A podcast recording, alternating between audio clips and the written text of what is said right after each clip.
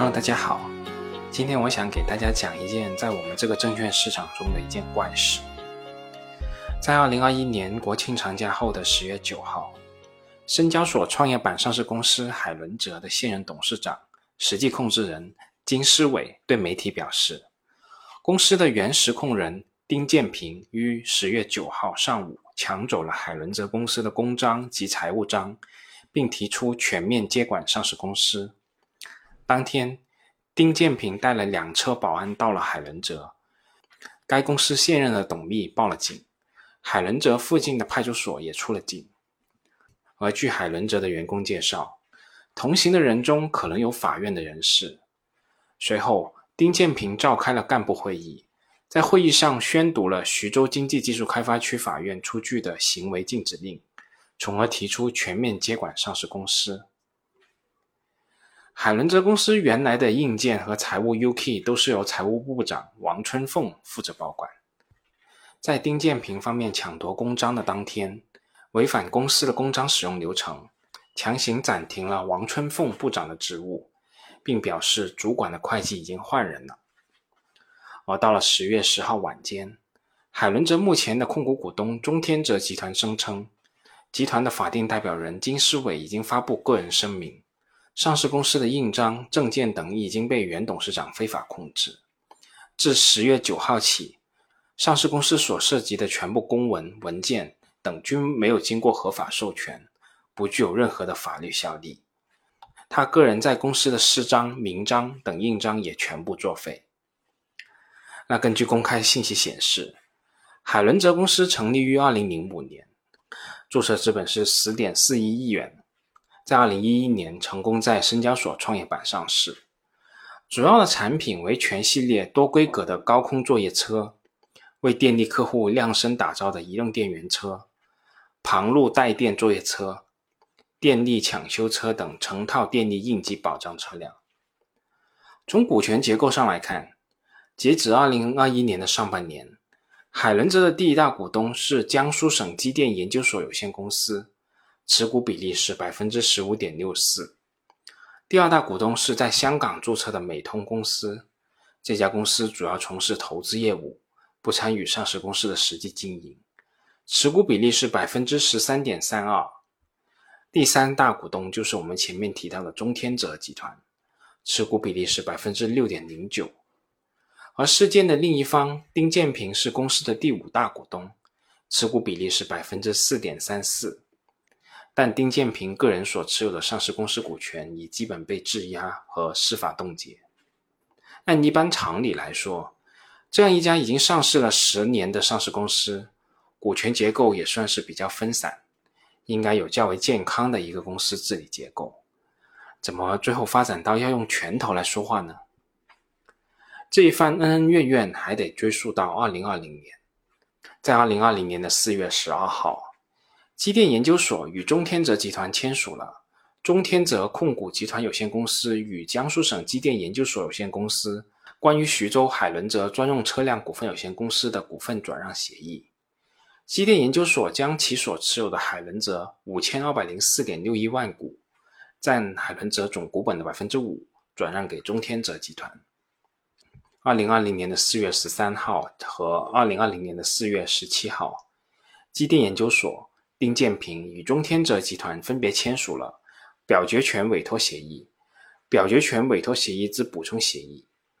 机电研究所将其所持有的海伦哲一点六三亿股，占总股本的百分之十五点六四，所对应的全部表决权，不可撤销的委托给中天泽集团行使。二零二零年的四月十七号，丁建平与中天泽集团签署了表决权委托协议。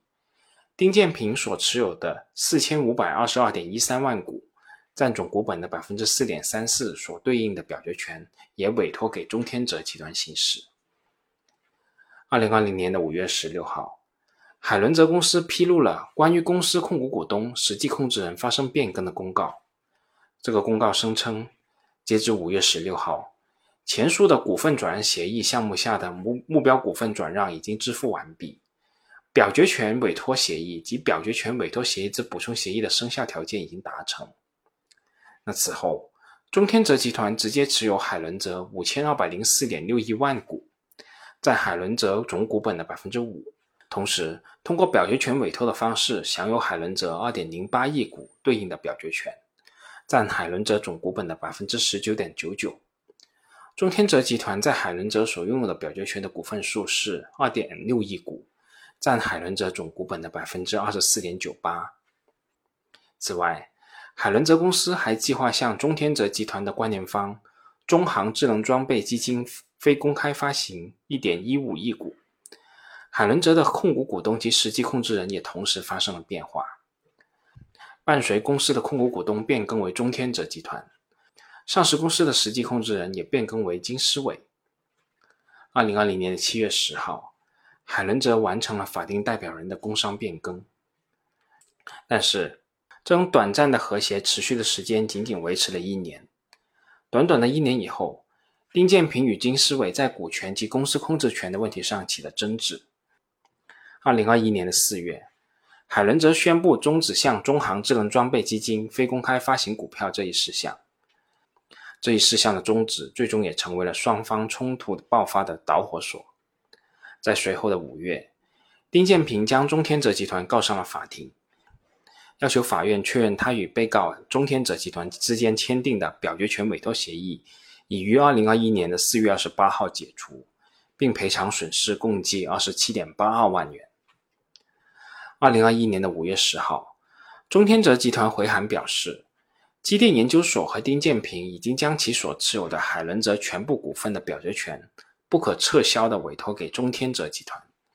因此。中天泽集团认为，机电研究所和丁建平没有权利单方面解除表决权委托。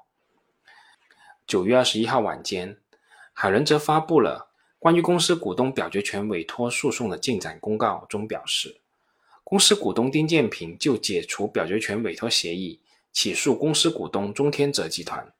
这个事项尚在诉讼程序之中，具体的结果以法院的裁定和判决为准。这些争端的逐渐升级，也最终导致了十月初的武力抢夺公章的事件。对于这件事，我们的监管机构的反应算是很迅速的。在十月十一号的一大早，深交所向海伦泽公司下发了关注函，要求海伦泽公司说明上述媒体报道是否属实。